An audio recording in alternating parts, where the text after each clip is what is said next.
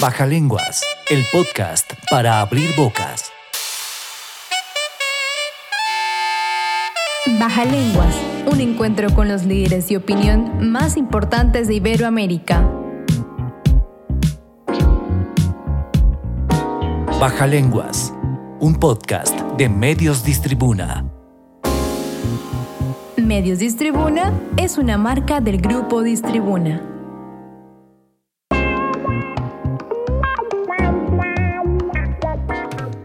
Bienvenidos a una nueva emisión de Baja Lenguas, el podcast para abrir bocas. Este es un espacio del grupo Distribuna para hablar con líderes de opinión acerca de temas de relevancia en el campo de la medicina. Mi nombre es Carlos Torres, me siento honrado de acompañarlos nuevamente. Y yo soy Patricia Sierra, los saludamos el día de hoy dándole de nuevo la bienvenida a la doctora Marcela Celisa Mortegui, ginecóloga, epidemióloga experta en virus del papiloma humano y salubrista pública. Muchas gracias Patricia por tu presentación, gracias Carlos por acompañarnos y por esta invitación y gracias a Distribuna por abrir este espacio para todos y poder eh, permitirnos dialogar temas de actualidad y de importancia para el público. Gracias, doctora Celis. Aprovechamos su experticia para hablar en nuestro programa de hoy acerca del virus del papiloma humano. Este virus está comúnmente relacionado con el cáncer de cuello uterino, que de acuerdo con la Organización Mundial de la Salud es el cuarto tipo de cáncer más frecuente en las mujeres alrededor del mundo. Para comenzar, por favor, hablemos de la fisiopatología de la infección del virus del papiloma humano.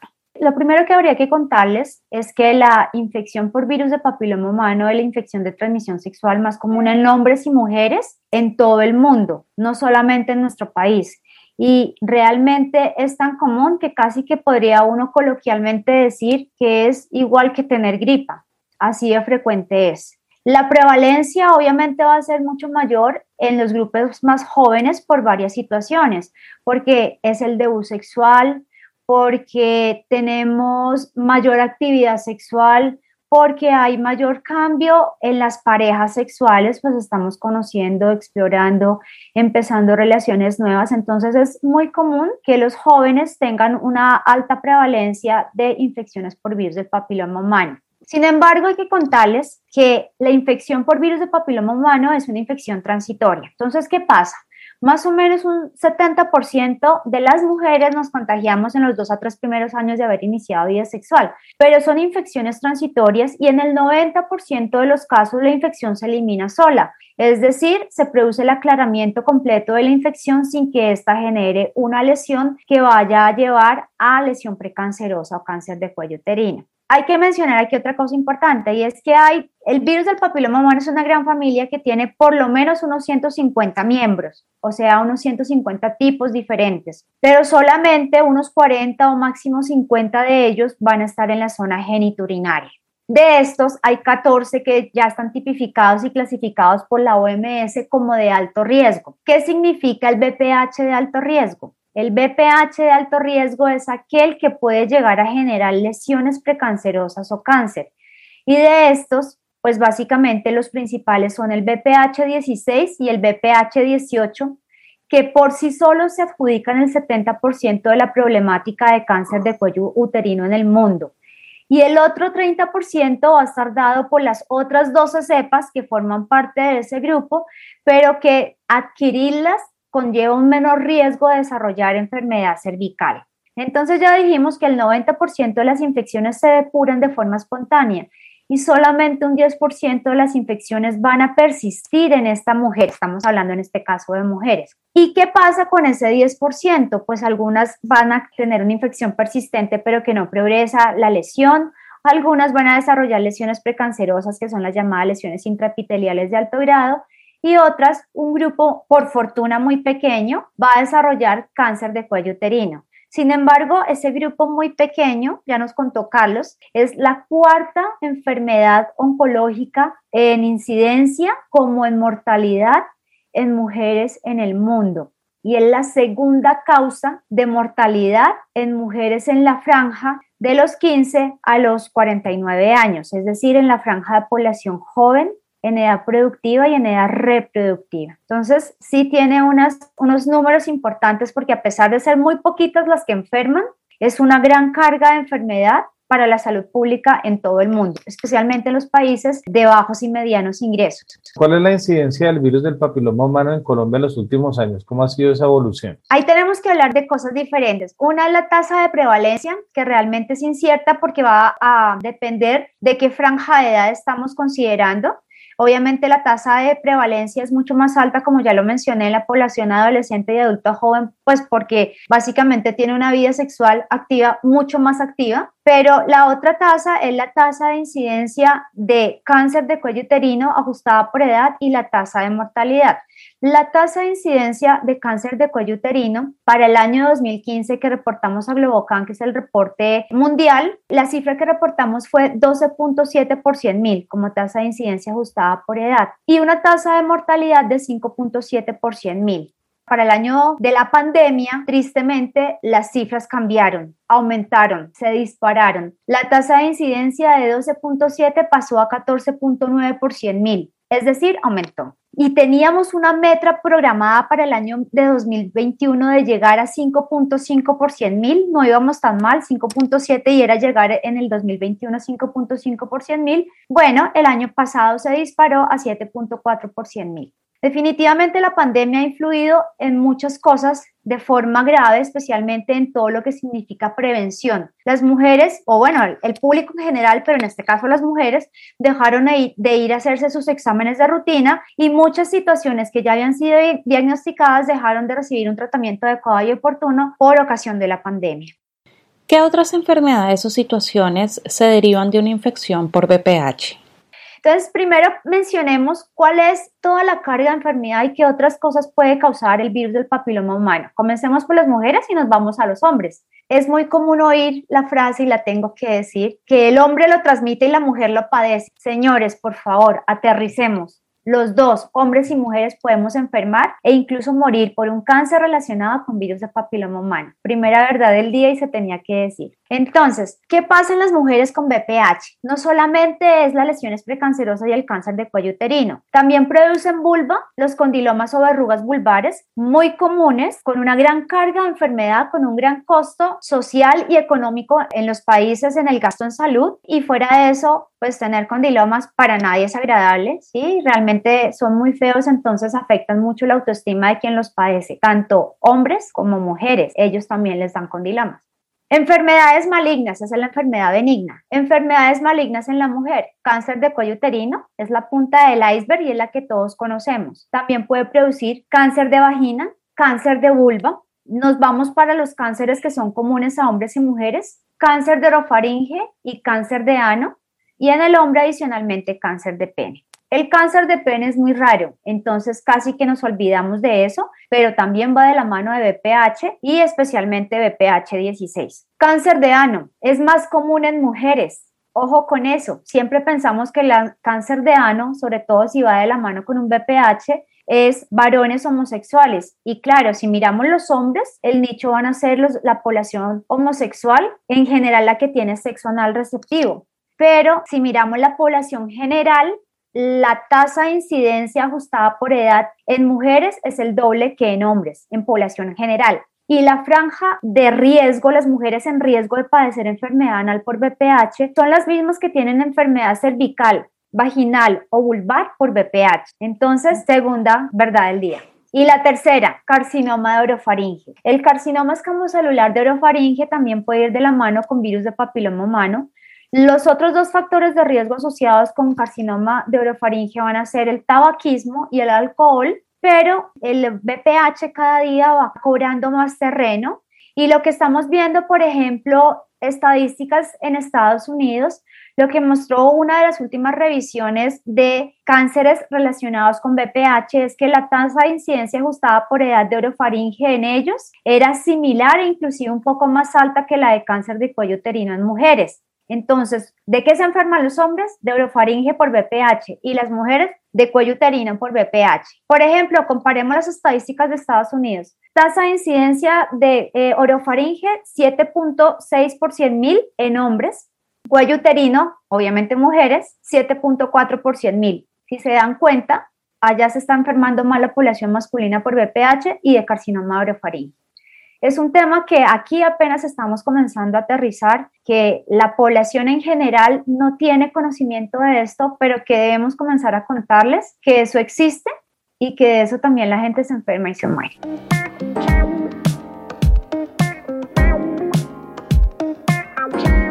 Doctora, ¿qué infecciones cervicovaginales se pueden relacionar ya sea porque perpetúen o porque se presenten de forma simultánea con el BPH? La presencia del BPH puede ser perpetuada por algunos factores que favorecen su persistencia y progresión. Por ejemplo, otras infecciones. Se ha visto que tener vaginosis bacteriana, que es una infección vaginal muy común por flora polimicrobiana, que normalmente habita en la región anal o perianal, pero que también puede ser habitante comensal en la vagina, cuando aumenta su cantidad produce un cuadro sintomático que es la vaginosis bacteriana, que es ese flujo de mal olor que a cualquiera de nosotras puede afectar en cualquier momento de su vida reproductiva o inclusive en la menopausia, pero es un poco menos común. La vaginosis bacteriana se ha visto que es un factor de riesgo para persistencia de la infección y se ha visto que también es mucho más común detectar BPH de alto riesgo en mujeres que tienen vaginosis bacteriana. Además, la vaginosis bacteriana, que es un flujo de lo más común del planeta, es un factor de riesgo para que la mujer adquiera otras infecciones como gonococo, como Neisseria gonorrea. Es un factor de riesgo para adquirir clamidia, entre tres y cuatro veces más común estas dos infecciones en las mujeres que tienen cuadros de vaginosis bacteriana recurrente. Es también más común la infección por tricomona vaginalis, que es otra infección de transmisión sexual en mujeres que tienen vaginosis bacteriana y pues también va a ayudar a que se perpetúe el virus del papiloma humano. Y también aumenta la probabilidad de contraer o de transmitir VIH el hecho de tener vaginosis bacteriana. Y si vamos con vaginosis y VIH, pues la mujer tiene mucho más riesgo de que si adquiere una infección por VPH, esta persista en el tiempo y progrese mucho más rápido. También es un cofactor el herpes, el virus del herpes genital, que es el virus tipo 2, aunque hasta un 20% de las infecciones genitales por herpes pueden estar causadas por el tipo 1, que es el que comúnmente conocemos como oral o el de los fuegos que llaman las pacientes. Hasta un 20% del virus del herpes simple tipo 1 puede generar una infección por herpes genital. Este, el herpes, es otro cofactor, al igual que la clamidia, para persistencia y progresión de una infección por VPH, enfermedad cervical y cáncer de cuello uterino. Entonces, definitivamente todo va concatenado. Siempre que tenemos una paciente con una infección por virus de papiloma humano, debemos mirar su estado portadora del VIH, debemos de pronto investigar si ha tenido o tiene un herpes genital, si tiene de pronto clamidia, y aquellos flujos hay que investigarlos y tratarlos adecuadamente para evitar el factor de persistencia, que es todo aquello que acabamos de mencionar. Doctora, estamos hablando de la relación del virus de papiloma humano con diferentes tipos de cáncer. ¿Se considera que esta relación se explica lo suficiente y claramente a, a hombres y mujeres en la consulta de manera preventiva o qué cree que se está fallando? No, la verdad son muchas cosas, Carlos, las que determinan esto. La primera de todas es el verdugo del tiempo. El reloj nos corre a todos y en una consulta de 20 minutos, como se ha vuelto la medicina en la práctica clínica, pues en una consulta de 20 minutos tienes que interrogar a la paciente, preguntarle qué le pasa, conocer todos los antecedentes, si la paciente viene para la toma del virus del papiloma humano o de la citología, debes tomarle los exámenes y adicional a ello debes hacer la asesoría en planificación, en prevención de ITS, explicarle para qué es la prueba del BPH, asesorarle en la vacunación del BPH, definitivamente 20 minutos no dan para tanto. Entonces, sí, obviamente estamos fallando.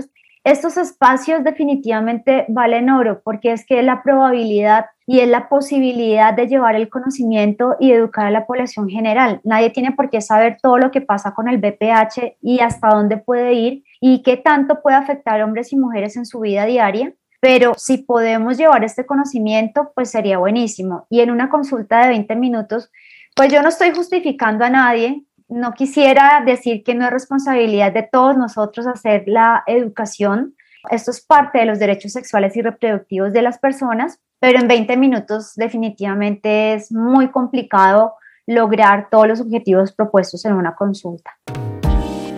Baja Lenguas. El podcast para abrir bocas. Ya hablamos un poco acerca de estas enfermedades que cohabitan con el PPH y que determinan, digamos, un factor de riesgo adicional. ¿Existen otros factores de riesgo pues, que hagan correr mayor riesgo de contraer el BPH? Bueno, para contraer el BPH solo necesita una relación sexual en la vida, no se puede contagiar el día del debut sexual. Si a ello le sumamos el bajo uso del preservativo, pues ahí tenemos el segundo factor de riesgo. Si sumamos un factor de riesgo que lo hablamos en un programa pasado llamado embarazo adolescente e inicio temprano de la sexualidad, pues ahí tenemos otro factor de riesgo. Y sumémosle otro que por fortuna viene bajando, pero es la tasa de natalidad, la multiparidad. En cada embarazo, la zona de transformación, que es el sitio más vulnerable a la noxa por el virus del papiloma humano, sale y se expone como cuando uno está en la playa al sol, así hace la zona de transformación durante el embarazo, se expone y es víctima mucho más fácil y expresa de infecciones como el virus del papiloma. Si tenemos mujeres que frecuentemente están quedando embarazadas, pues van a tener un factor de riesgo adicional. El tabaquismo, el tabaquismo por donde ustedes lo miren es pésimo, no solamente porque el tabaco es un factor oncogénico per se, sino que también altera la inmunidad local en la zona genital, disminuye la respuesta inmune y hace más difícil la identificación del virus, entonces favorece la persistencia del virus. La coexistencia de otras infecciones de contagio sexual que ya las mencionamos, principalmente y conocidas y además categorizadas con un OR, con un factor de riesgo específico, el VIH, el herpes, la clamidia, esas están ya definidas y ya conocemos también todo el proceder con la vaginosis bacteriana que acabamos de mencionar. Y probablemente me quedan dos que pues digamos que son mecanismos diferentes, pero podrían potenciar la persistencia y progresión de la enfermedad. La primera de ellas son otro tipo de enfermedades que comprometen el sistema inmune, no solamente el VIH, sino cualquier enfermedad del ser humano que pueda comprometer el sistema inmune va a comprometer la primera línea de respuesta contra el virus del papiloma humano, va a permitir que persista y que progrese. La otra son enfermedades que, como por ejemplo el lupus eritematoso sistémico, requieren el uso de grandes cantidades de corticoides a lo largo de la vida. El uso permanente de corticoides pues depleta la inmunidad y va a favorecer la persistencia y progresión del virus del papiloma humano. Y por último, los anovulatorios orales. Bastante se ha tejido alrededor del tema de los anovulatorios orales. Hay alguna asociación realmente no tan marcada, pero la hay entre uso prolongado, es decir, más de 10 años de uso de anovulatorios orales combinados y el riesgo de persistencia de la infección. Sin embargo, yo aquí planteo el siguiente pronunciamiento para ver que realmente no es como tan así. Constituye mayor factor de riesgo el embarazo temprano, el embarazo adolescente y constituye mayor factor de riesgo la multiparidad.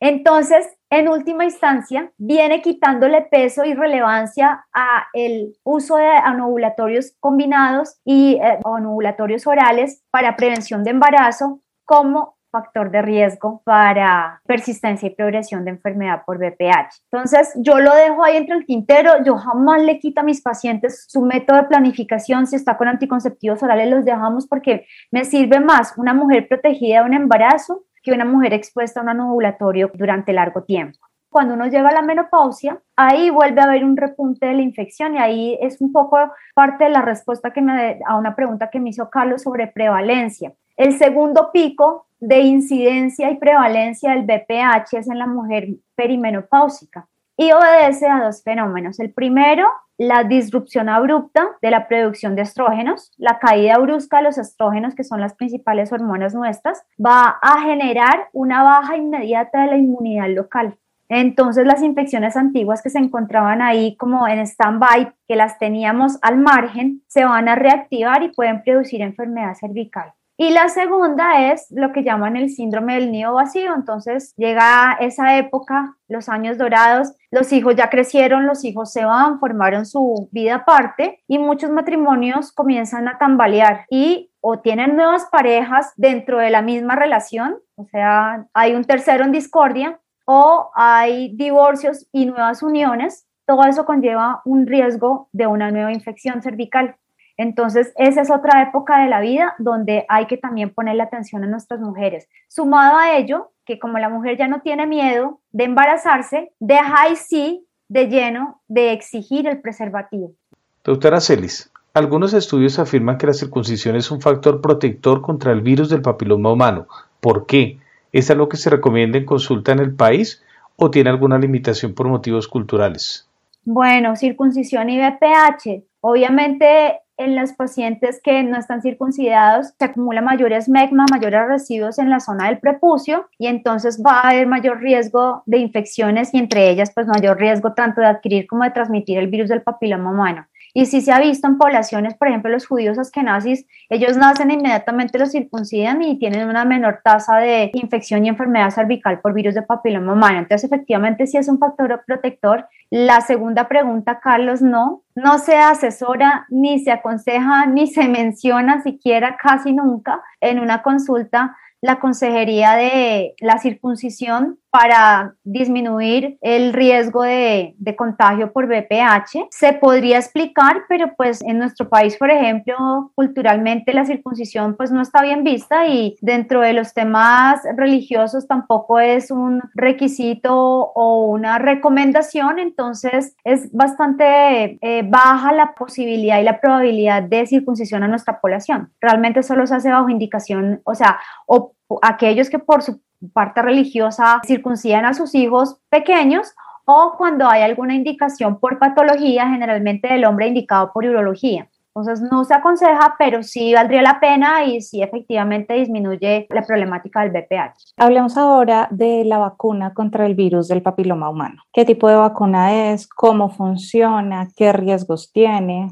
Bueno, la vacuna es una vacuna sintética, es una vacuna recombinante sintetizada a partir de la proteína L1 de la cápsula del virus. El virus tiene dos partes, las proteínas de cápsula que son la envoltura L1 y L2. A partir de una de ellas es que se sintetiza la vacuna y se sintetiza a partir de esa proteína porque la cápsula del virus es la que es antigénica es la que es reconocida por el sistema inmune y genera una respuesta, motivo por el cual es la que se utiliza en las vacunas para inducir una respuesta y una generación de anticuerpos contra el virus. Y la parte de lo que se encuentra en el núcleo, que son las proteínas early o de expresión temprana, que son las que generan el daño en los tejidos especialmente E6 y E7, que son las proteínas reconocidas como oncogénicas, las que hacen las mutaciones en la célula. Entonces, la vacuna es primero que todo sintética, artificialmente creada, no es virus vivo atenuado ni nada de ello. Segundo, es sintetizada a partir de una proteína que es la de cápsula, que la única función es antigénica. Entonces es el despertar de la inmunidad no va a generar ni va a reproducir la enfermedad dentro del cuerpo de quien la recibe. Y es una cosa importante de aclarar porque muchas personas piensan que al, al ponerse la vacuna corren el riesgo de inyectarse el virus y generar la lesión. Así no es.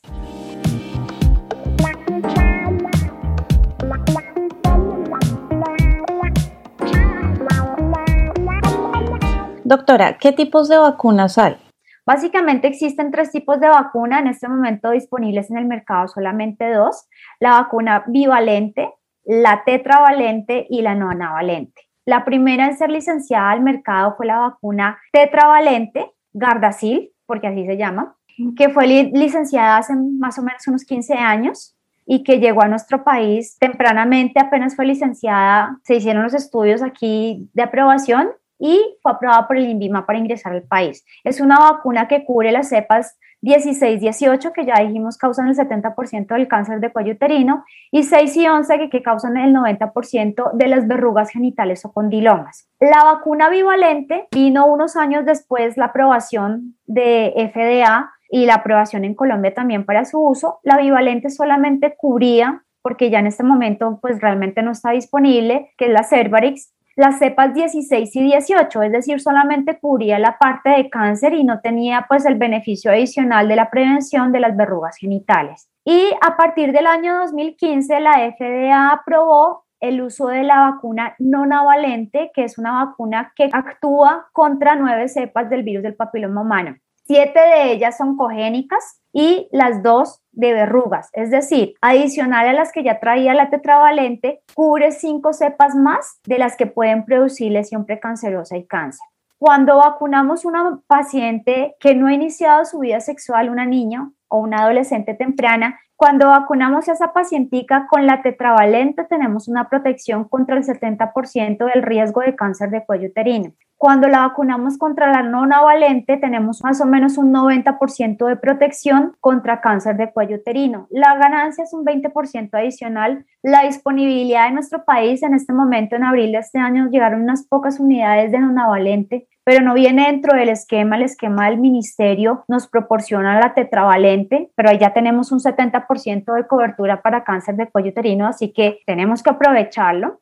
Doctora, entonces, ¿quiénes se deben vacunar? Ministerio de Salud incluyó dentro del PAI, dentro del Plan Ampliado de Inmunizaciones, terminando el año 2012, incluyó la vacuna del papiloma humano dentro de su esquema de aplicación gratuita en adolescentes. La población inicial fue la población de cuarto año de, de primaria, de básica primaria, que tuviera nueve años o más. En abril de 2013, con la ley 1626, se amplió ese esquema de, vacunación a toda la población a partir de los nueve años y hasta cumplir los 18 años. Es decir, se apostó a nueve cortes de nacimiento, porque estaríamos vacunando a niñas de 9, 10, 11, 12, 13, 14, 15, 16 y 17 años. Nueve cortes de nacimiento y se amplió la cobertura a aquellas niñas que no estaban escolarizadas, porque recordemos que en zonas apartadas rurales todavía tenemos niñas que no van al colegio. Eso se hizo con el fin de bajar la problemática del cáncer de cuello uterino y la mortalidad en nuestro país, no solamente la incidencia, sino la mortalidad. Pero, pues, obviamente todos conocemos cuando pasó Carmen de Bolívar, año 2014, y definitivamente fue un problema de mal manejo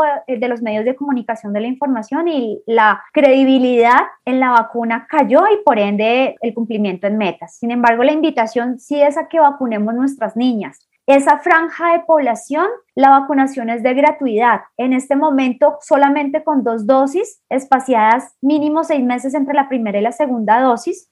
Y el ministerio vacuna de los 9 hasta antes de cumplir los 18 años de forma gratuita a las mujeres. Ahora, ¿qué pasa con el resto de la población? ¿Se puede o no se puede vacunar? ¿Se debe o no se debe vacunar? En la misma franja de edad se debería vacunar los niños. No está contemplado dentro del PAI por cuestiones de costos, pero debería vacunarse también los niños. ¿Y qué pasa con la población adulta? ¿Se puede vacunar o no? Y la respuesta es sí. Entonces, en conclusión, ¿a quiénes vacunamos? Desde los 9 años hasta los 45 años, hombres y mujeres, y todos deberíamos estar vacunados. Doctora Celis, la Organización Mundial de la Salud lanzó el año pasado la estrategia para la eliminación del cáncer de cuello uterino. ¿En qué consiste? ¿De qué se trata la estrategia 90-70-90? Bueno, ¿qué ha pasado y qué se ha visto? Que la problemática del cáncer de cuello uterino sigue golpeando principalmente a los países de bajos y medianos ingresos. Y en un 85% de los casos que se presentan y de las muertes que genera se presentan precisamente en esas latitudes. Entonces, definitivamente es un problema de inequidad y la única forma sería generando una estrategia de salud que cubriera a todo el mundo. Entonces, ¿qué hizo OMS y lanzó la estrategia precisamente en 2020? Dentro de los objetivos de desarrollo sostenibles para el 2030, la OMS y la OPS cursan con la iniciativa de la eliminación del cáncer de cuello uterino. ¿Cuál es el concepto de eliminar el cáncer de cuello uterino? Se considera eliminación del cáncer de cuello uterino cuando tengamos una tasa de incidencia de cuatro o menos casos por 100.000 mujeres. Entonces, definitivamente estamos lejos. Nosotros acabamos de decir que para el año pasado volvimos a 14.9. Miren ustedes las cifras y juzguen. Y hay un segundo objetivo precisamente para aquellos países que no es viable la eliminación de aquí para 2030 y es la reducción de al menos un 30%, una tercera parte, la tasa de incidencia y mortalidad en nuestro país, en nuestros países. Entonces, no solamente para Colombia, es para todo el mundo, especialmente donde la tasa de incidencia está por encima de los límites que uno quisiera y es básicamente reducir al menos en un 30% la incidencia y la mortalidad. Tiene tres pilares básicos y se conoce como la estrategia 90-70-90. ¿En qué consiste? 90 porque queremos tener el 90% de nuestras niñas a los 15 años vacunadas contra virus de papiloma humano. 70 porque queremos tener el 70% de nuestra población de 35 a 45 años tamizadas con al menos una prueba de virus de papiloma humano en esa franja de edad. Y 90, el segundo 90 es porque el 90% de las mujeres identificadas con enfermedad cervical, lesiones precancerosas y cáncer de cuello uterino debe recibir tratamiento adecuado y oportuno como para cumplir las metas. Esos son los tres pilares básicos de la OMS, es la estrategia 90-70-90 y reposa sobre cuatro puntos importantes que son los siguientes. El primero es mejorar la gobernanza de los programas, los sistemas de información y los registros de cáncer para saber en qué estamos, o sea, tener un diagnóstico situacional. El segundo es fortalecer la prevención primaria a través de la educación en vacunación contra virus de papiloma humano, no solamente a los profesionales de la salud, sino a la población en general. Podemos tener los médicos capacitados, pero si la población le da miedo vacunarse, pues no se va a vacunar y no podemos obligarlos.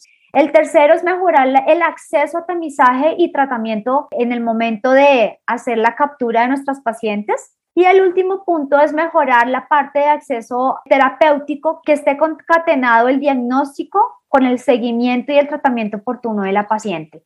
Entonces, esos serían los, los cuatro puntos a desarrollar para cumplir y ajustarnos a esta estrategia 90-70-90 de la OMS. ¿Cuáles considera que son las estrategias estatales más efectivas actualmente para evitar el contagio del PPH? Ah, es una linda pregunta, porque para evitar el contagio necesitaríamos educar a la gente en que se puede contagiar, así sea en una relación sexual, así la relación sexual sea monógama, así se hayan hecho las mil pruebas que se quieren y se creen hacer y creen que eso les da la tranquilidad completa de que el otro no tiene ninguna infección cuando realmente lo que deberíamos educar en nuestra población es en el uso consistente y siempre constante de principio a fin del preservativo. Pero pues digamos, tenemos un acervo cultural que no permite llegar a, a, llevar esa idea y a que no la siga todo el mundo. Entonces, mientras no usen el preservativo, seguiremos contagiándonos no solo de papiloma, sino de una infinidad de cosas diferentes. Ahora, ¿cuál es la mejor estrategia? La vacunación de forma masiva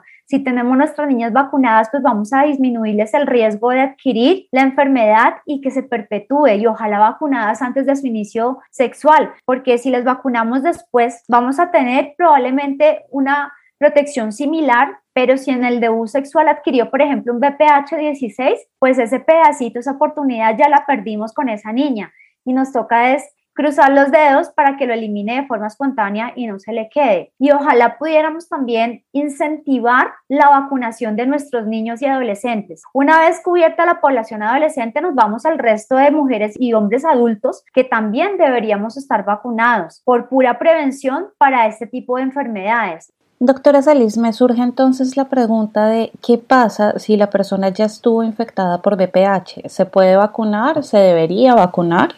Sí, vacúnese. Inclusive ya hay estudios que soportan con un buen grado de evidencia la vacunación post-tratamiento, es decir, aquella mujer que tiene un NIC3, un carcinoma in situ, que le hacemos conización cervical porque tiene, está a puertas de un cáncer, ¿sí? Esa mujer deberíamos iniciar el esquema de vacunación post-tratamiento. El esquema del adulto es de tres dosis, hombres y mujeres, tratados o no tratados, o sea, post tratamiento también las mujeres reciben las mismas tres dosis. El esquema es 026, es decir, hoy en dos meses y en seis meses. Gracias, doctora Celis, por acompañarnos el día de hoy. Los esperamos en una próxima entrega del podcast Baja Lenguas para abrir bocas. Baja Lenguas, el podcast para abrir bocas. Baja Lenguas. Un encuentro con los líderes de opinión más importantes de Iberoamérica. Baja Lenguas. Un podcast de Medios Distribuna. Medios Distribuna es una marca del grupo Distribuna.